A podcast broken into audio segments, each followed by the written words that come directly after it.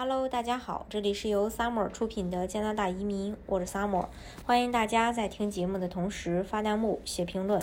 想了解更多的移民资讯，可以加我。加拿大作为一个传统的移民国家，每年会接收新移民到加拿大。定居生活，但是因为受疫情的影响，大家的出行，呃，也受到了一定的阻力。自从去年三月份，加拿大实施了国际旅行限制，禁止了非必要的旅行，并要求入境旅客自我隔离十四天。从这个月的七月五日起，旅行限制放宽的第一阶段也终于开启。完全接种疫苗的加拿大人及必要旅行的外籍旅客可以免于入境后隔离。加拿大政府称，正在关注呃关键指标，以确定是否可以进一步放宽边境限制。目前，总理特鲁多表示，下一阶段的边境重新开放将扩大到已接种疫苗的非必要旅客。关于让未接种疫苗的游客入境，他说：“我现在可以告诉你，这在很长一段时间内不会发生。”那今天呢，也给大家整理了当前这一阶段乘坐国际航班入境加拿大的人有哪些。首先，无症状的加拿大公民及永久居民，无症状的出于必要原因赴加拿大的外国人。必要原因包括家人团聚、留学、工作、同情因素、参加葬礼啊、护理病人啊等等。呃，有症状的加拿大人可以通过陆路或水路入境，但被禁止搭乘飞机；而有症状的外国人完全无法入境。那谁有资格免除入境后的隔离呢？要满足以下几个条件：一、有资格入境加拿大；二、已完全接种经加拿大卫生部批准的疫苗，比如。辉瑞、莫德纳、阿斯利康、强生。第三，在入境前十四天或更早完全接种。第四，有英语或法语的疫苗接种证明。必须要遵守以下要求：一，在入境前三天内做病毒检测；二，制定隔离计划；三，入境前在 Arrival CNA APP 上去上传疫情相关的信息，包括检测报告、疫苗接种证明、隔离计划等。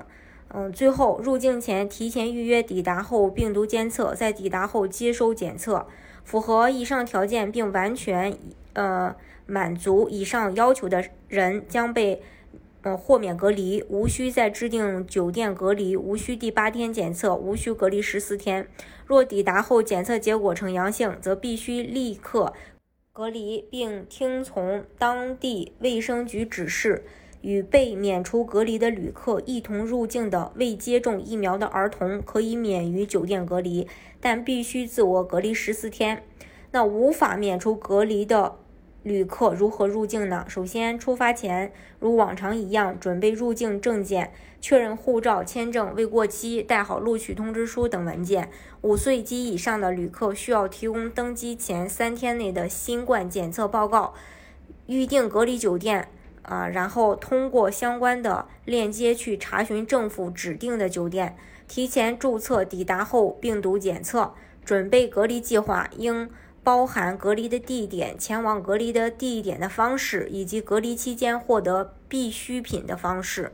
入境前三天，啊，在呃 Rive CN App 上提交隔离计划等信息，提交后保留呃相关的收据。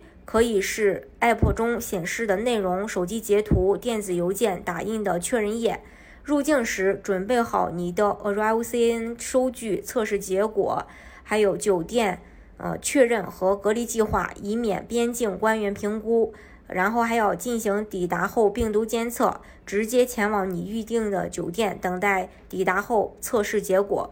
最后隔离时，在抵达加拿大后的第二天，使用 App 来确认你抵达酒店或计划的隔离地点，完成每日新冠症状自我评估，直到你的隔离期结束或你的报告症状。呃，另外，在酒店等待检测结果，如果为阴性，可以直接退房，前往已计划好的隔离地点；结果为阳性，则不需退房，卫生官员会联系您，在抵达后的第八天进行病毒检测。若检测结果为阴性，到第十四天就可以解除隔离。如果你在隔离期间开始出现症状，与其他有症状的旅行者接触或新冠疫情检测呈阳性，则必须开始额外十四天的隔离。这是呃关于。呃，相关的入境，嗯一些政策。那各机场入境须知呢？当前加拿大只有四座机场接纳国际航班：温哥华机场、多伦多皮尔逊国际机场、卡尔加里国际机场以及蒙特利尔特鲁多国际机场。大家如果想具体了解加拿大的移民政策的话，呃，欢迎加我。